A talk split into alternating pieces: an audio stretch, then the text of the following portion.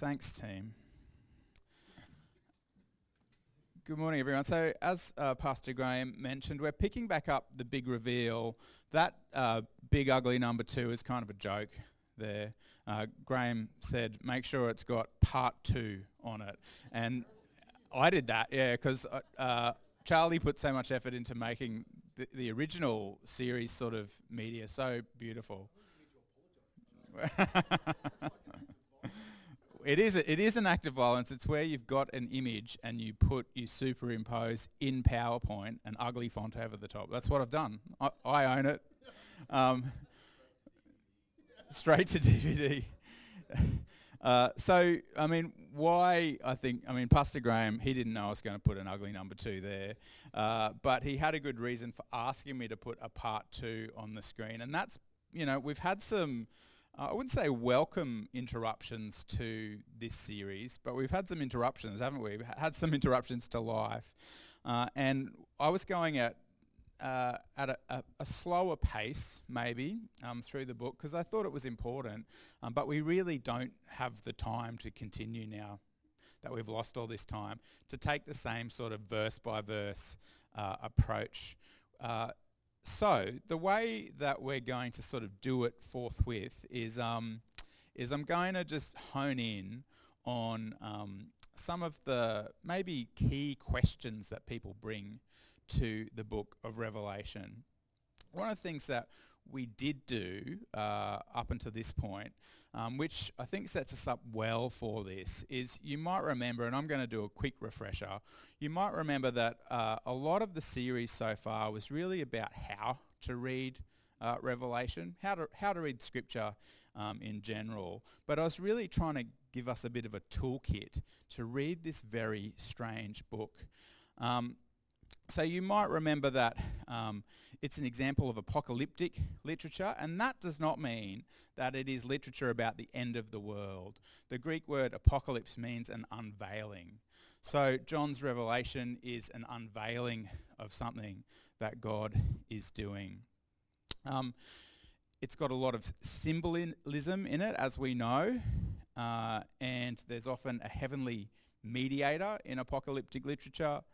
Um, and we might think from the Bible of examples like the book of Revelation, but also Daniel has lots of this apocalyptic stuff going on. One of the things uh, that makes it a bit tricky, and I'm going to highlight a bit, so I'm just whizzing through, we've, we've done a lot of this. One of the things that makes it a bit tricky for us, maybe particularly as modern Western people, is we really want to tie up all the loose ends.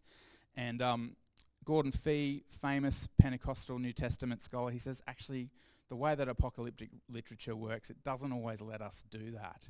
Um, they uh, maybe in the first century uh, and before that were a little bit more okay with just a bit of a mishmash of images that communicate something, whereas we as you know maybe post-enlightenment modern Western people, we like to think that we can master it all and know it all.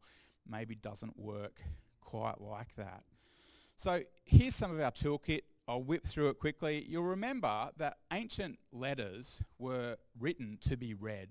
So it's not just like I uh, slide something into your inbox, um, but it's like I go to Tom and I say, well, I'm in jail if I'm John. I'm in jail. Tom, can you deliver this letter to the churches that really need to hear this message that I've got from God? And Tom thespian that he is, he actually goes and sort of acts it out to the degree that he can. Uh, one of the things that's really scary when you get into the Greek manuscripts is they're not really punctuated. Uh, and, and partly that's because there's this idea that I'll tell Tom, you know, what the emphasis is going to be. In this part, Tom, I want you to do this. Um, he would do a lot of that anyway. He's very jazz hands kind of guy. Um, I also talked about, uh, and you can go back and listen to uh, previous messages if you want some of these um, sort of tools explained a little bit more. But sometimes it's like John is seeing something in 8K, but he can only translate it and communicate it through high definition. So there's just a lot that's lost between what he's seen and what he's trying to express. And so he's turning up the notch on a whole heap of stuff to try and communicate something. And I talked about how I think some of the references to gems and jewels might be a bit like that, or rainbows that John's revelation makes, where it's kind of like John's going, you know, imagine the most amazing thing you've seen in the sky or the most beautiful, shiny thing that you've ever seen in your life. It's like that. And does that mean that heaven doesn't have gemstones in it? I actually don't know.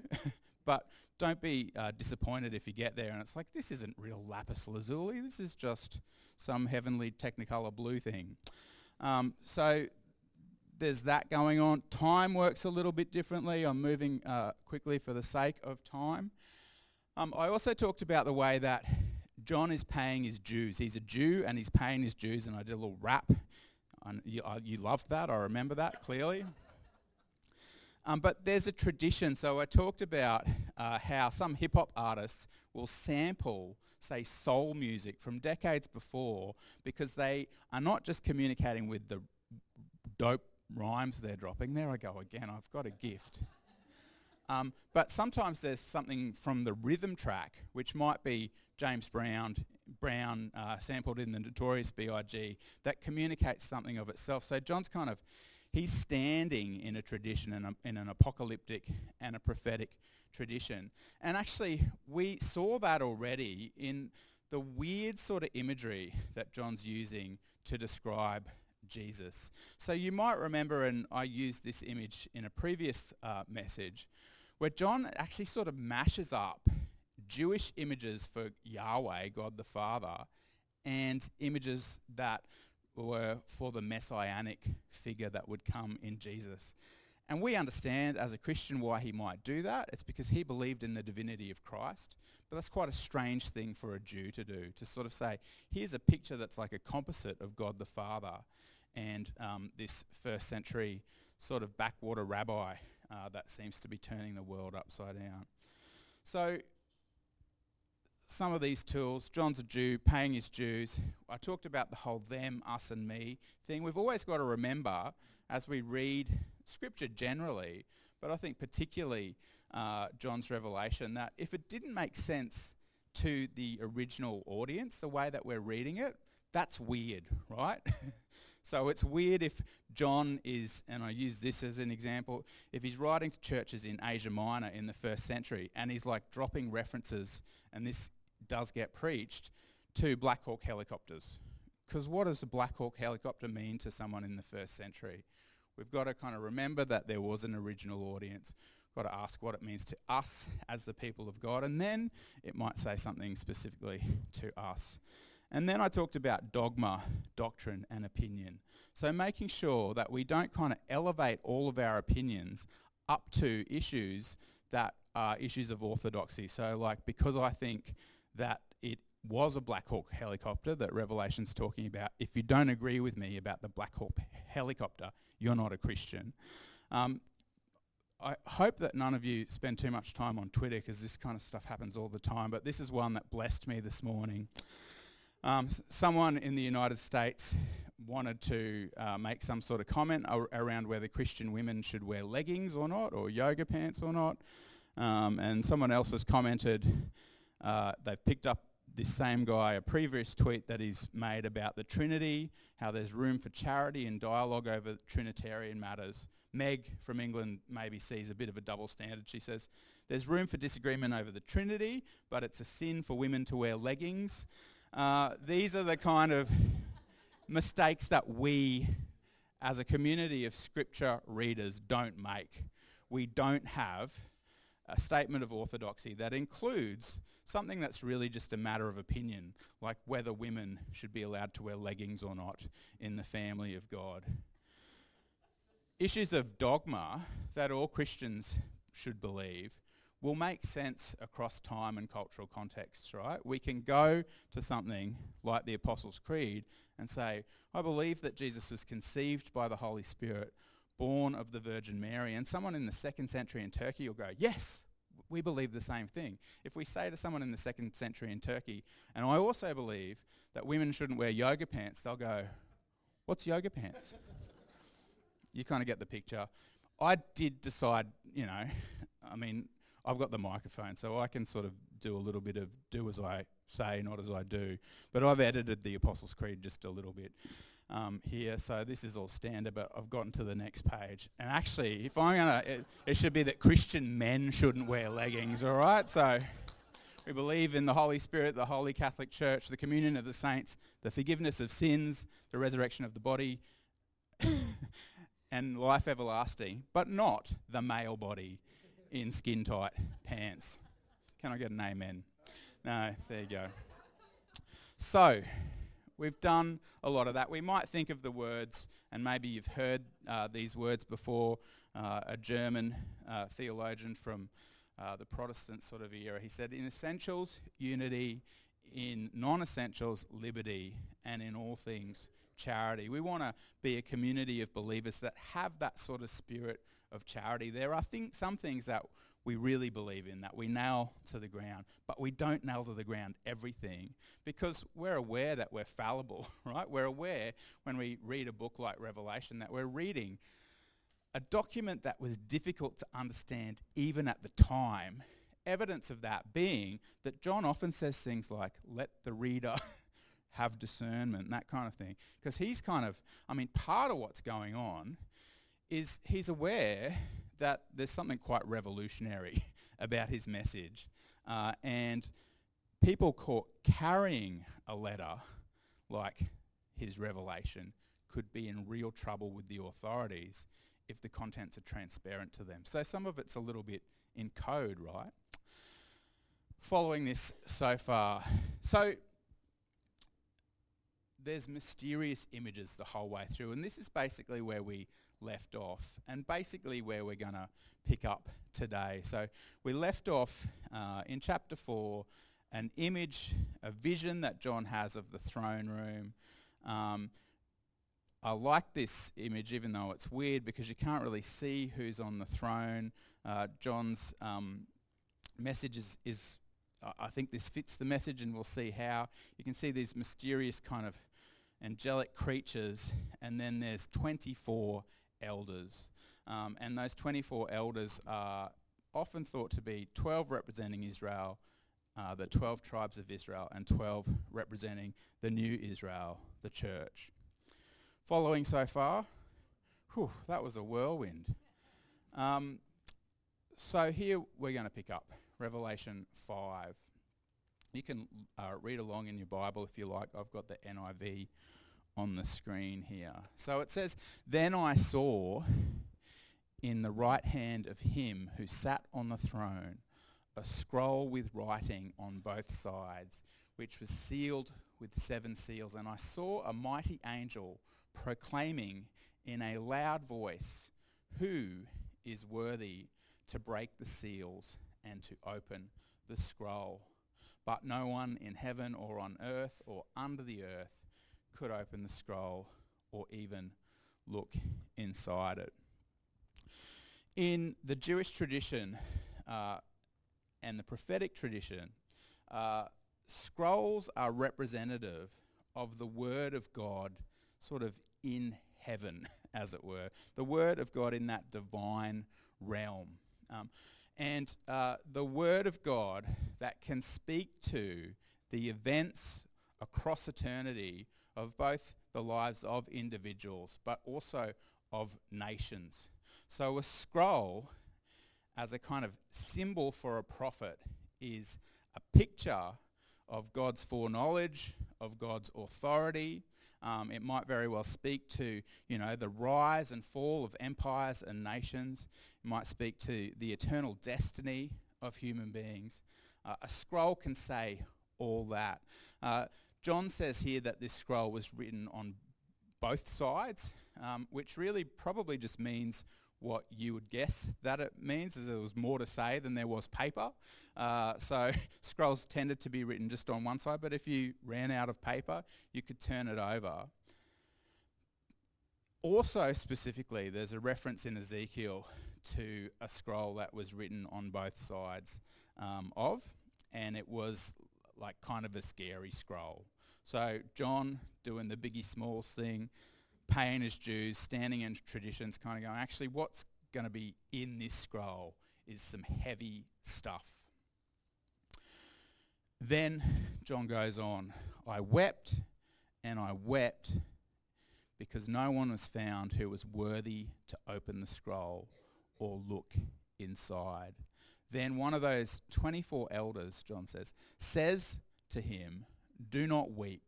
See that the lion of the tribe of Judah, the root of David, has triumphed. He is able to open the scroll and its seven seals. So having more than one seal speaks kind of to the importance of this scroll, speaks to the need of someone with authority to be able to access it. What we see here in John's language is um, a situation where there is a scroll which um, contains such important information, uh, such significant information that it can only be opened by the most significant and important figure. That comes through, doesn't it? So, so John is, is hearing an elder say, it's okay, someone is in control. there is one here who knows the destiny of nations, perhaps, who knows the eternal destiny of individuals. There is one here who qualifies to access this information that really only is in the hands of the Most High.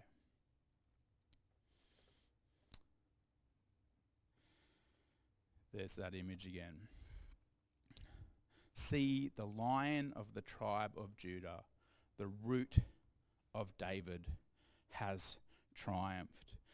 John is using again language there that would be familiar to Israel, familiar to Jews and to Christians who were sort of grafted into the Jewish story.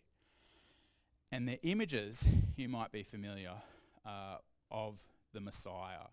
So of the one that God sends to sort history out and to vindicate Israel.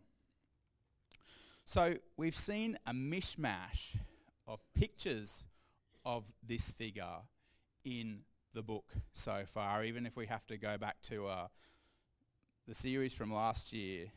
We see um, pictures actually of, of, of God or Jesus as riding on the clouds um, and that was a, a, common motif in ancient Near Eastern religion. Even the Babylonian Marduk, god Marduk, was spoken about as having ridden on the clouds. He had authority in the natural world. He brought rain, which was the source of life. We've seen uh, this figure of the Son of Man, a human one that comes to do this important work that God is doing in the world. We see here the lion of the tribe of Judah reference, and we see the root of David referenced. It's a compelling image, isn't it, a lion? I don't know if you've ever seen a lion in, in the flesh, if you've ever heard a lion roar.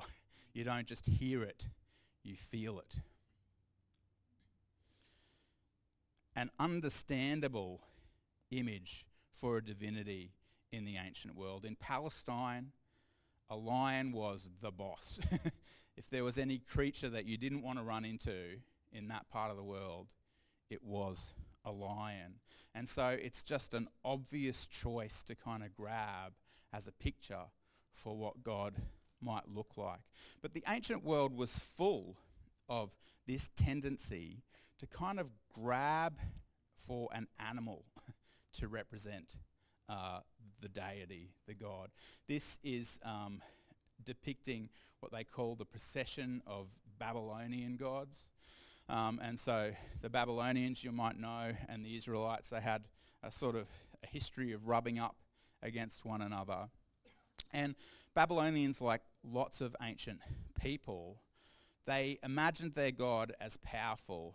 Their imaginations were informed by the world around them. And so they grabbed a picture of power for their deity. Their deity was as strong as an ox. Their deity was as fearsome as a lion. Their deity was as regal as an eagle. And we see this tendency even in other parts of the Bible, don't you? Uh, you might be familiar with uh, this mysterious section from Daniel's apocalyptic vision. So he sees uh, the lion as a symbol of the Babylonian Empire, uh, the bear as a symbol of the Medo-Persian Empire, the leopard as a symbol of the Greek Empire, and then this really scary dragon sort of type creature as a symbol of the Roman Empire. And what's going on there is that Israel, through the inspiration of God and the authors of the scripture, is grappling with a reality uh, that God is revealing to them. Uh, that actually there are ways of being powerful in the world, of being strong in the world, which aren't really fitting for God's people. Um, so whilst the they would talk about the pagan nations, whilst the nations around them that didn't share uh, Yahweh as a god would worship these beasts basically, that was somewhat off limits for Israel. The image of the Lion of Judah is kind of a kind of a tricky one in some ways because you'll remember, won't you, from the Old Testament that God continually says, I don't look like anything in the created world. I it's, it's a sin, actually. It's against the law of Israel to depict me as anything that you would come across in the world. And one of the theological sort of axes that is getting worked out there, I probably could have timed that transition a little bit better. to be honest, my computer's just conked out on the uh, lectern there, so I'm guessing my way through this a little bit.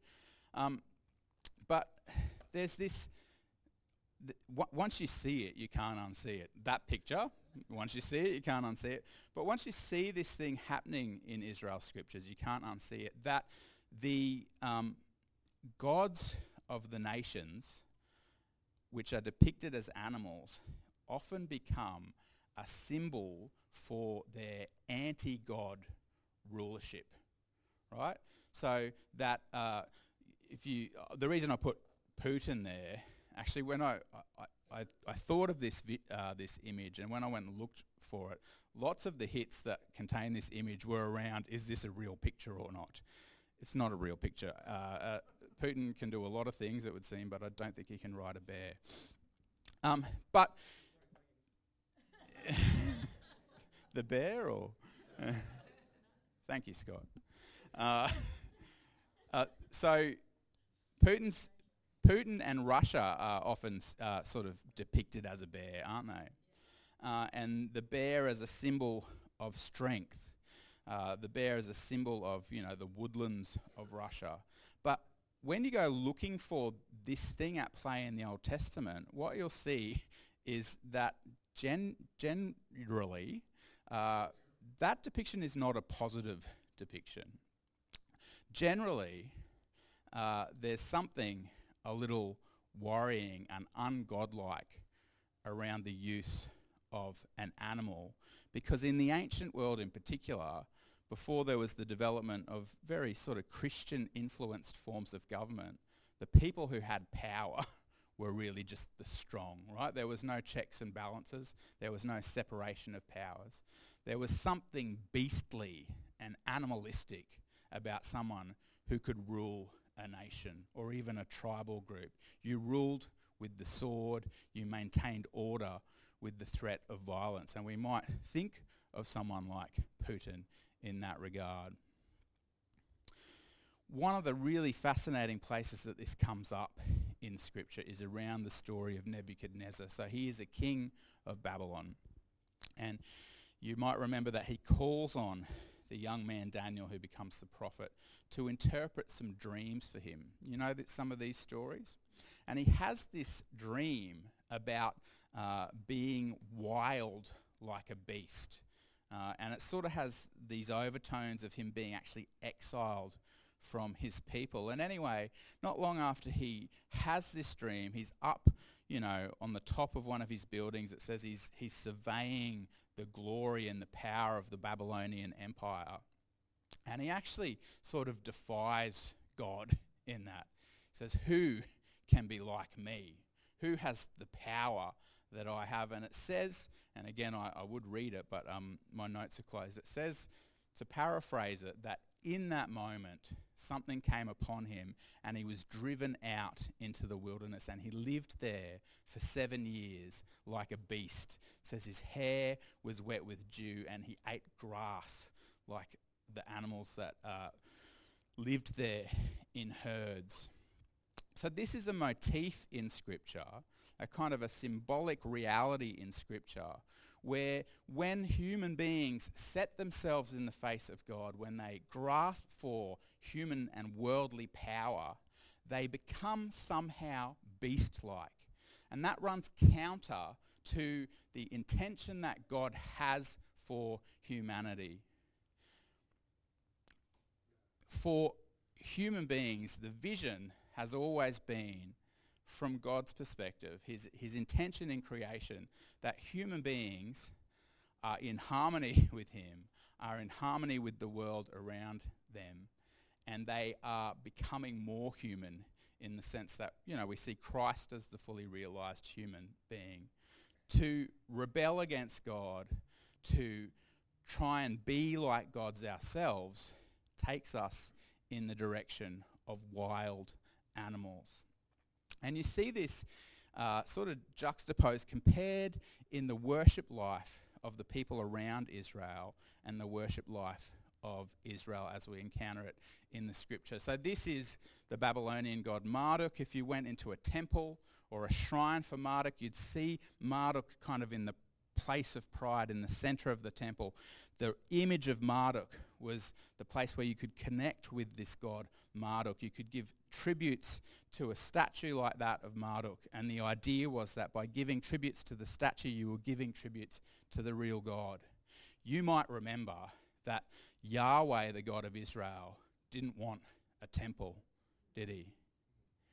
The intention was that he would live with his people in the world, in creation as temple. What has pride of place in that temple? What, if anything, could be likened to an idol? Well, we wouldn't use the language of idol, but the scripture uses the language of image of God, doesn't it?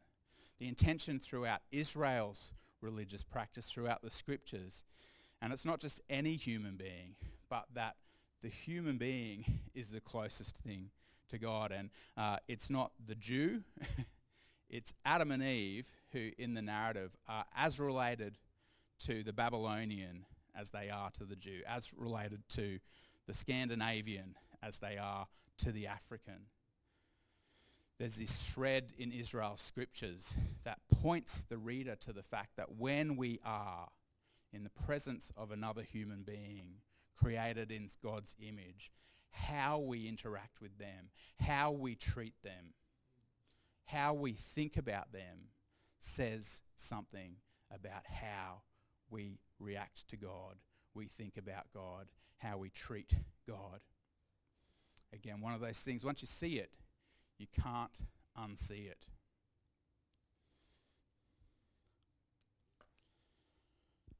Beastliness in the Old Testament is the quality that begins to define us when we aren't worshipping God by loving one another.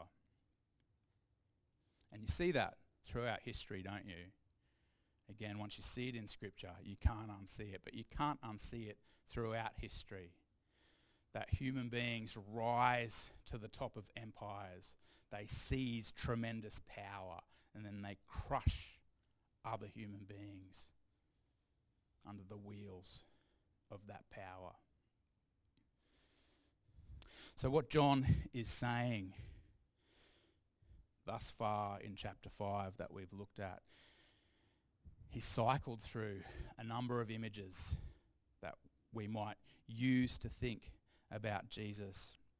And there's this situation now where the whole of history, the future of the world and its people is kind of trapped in this scroll. And everyone's saying, who can open this scroll? Who can tell us how it's all going to end? Who has the power?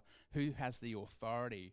Who is qualified to begin to open this revelation to us of how it's all going to end. John could go for the Son of Man. He could go for the Lion of Judah. Could go for the root of Jesse. But he looks. It says he looks towards the throne. And what does he see? I've put it in Greek just to confuse you all. Arnion. Arnion. This word is used some 30 times in the New Testament. The only time it occurs outside of the book of Revelation is in John's Gospel, where John is telling the story of Jesus and some of Jesus' final words to the Apostle Peter. And he says, Peter, feed my little lambs. Some of the other Gospels say sheep, but actually John says Arnion, which means not just lamb, but little lamb. Kind of a strange picture, really, isn't it? In a world of gods like bulls and gods like eagles and gods like lions. They're crying out who has the power, who has the authority, who knows where history's going, who has it in control. Let's look to the throne for the revelation of who. That's a little lamb. He could have even just said lamb, but he says little lamb.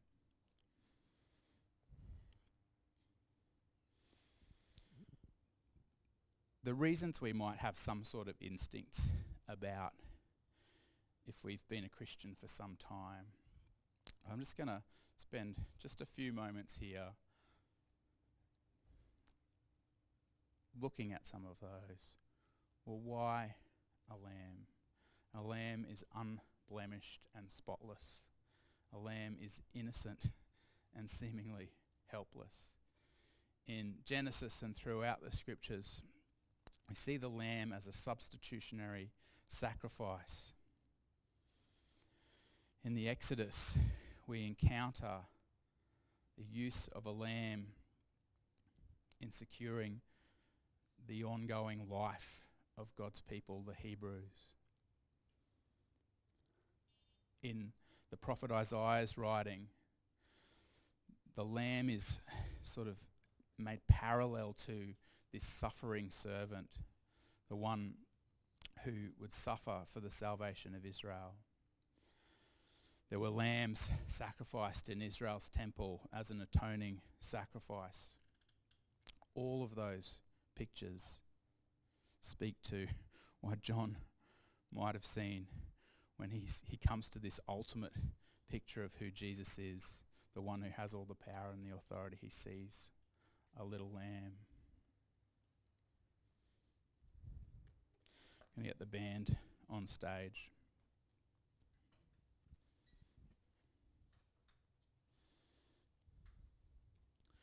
One thing that needs to bottom line a reading of Revelation, one thing that needs to be a cornerstone principle is that we need to see Jesus the way that John has Jesus revealed to him.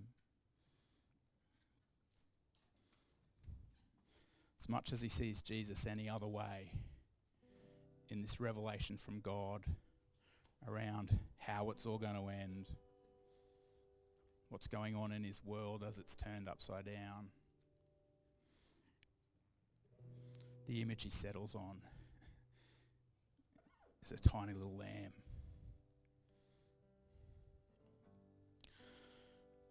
I think we could look into this as a picture for years, really, and see new things. But I think it also just speaks to our hearts and minds in a way that barely needs explaining. We've just celebrated Easter. It might be about as clear for us as it gets over the course of a year. That whilst history is full of tremendous suffering and hardship and violence and war. Great dragons crushing the lives of thousands of people or bears devouring children in Ukraine.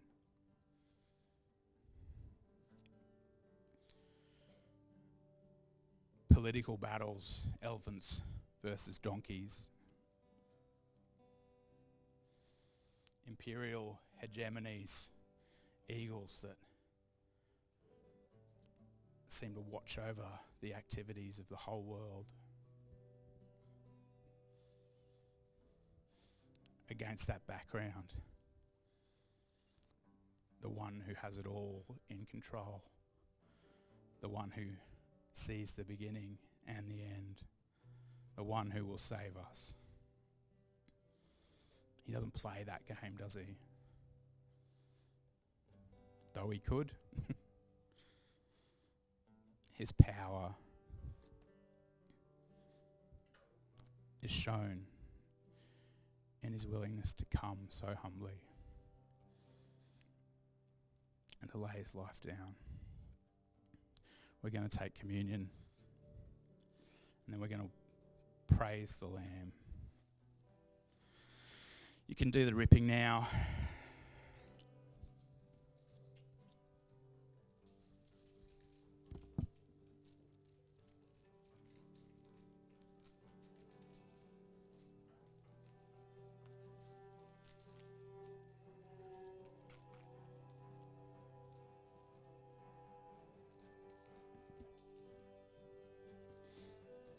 Jesus,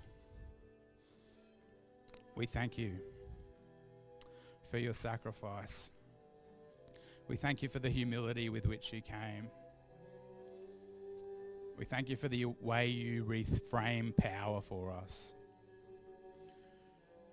We thank you that though we see beasts preying, growling, the whole world seems subject to such violence. You have it in hand. You have it in hand. I thank you for the lives of each person here. Their eternal lives. You have their lives in your hands. Let's eat and drink.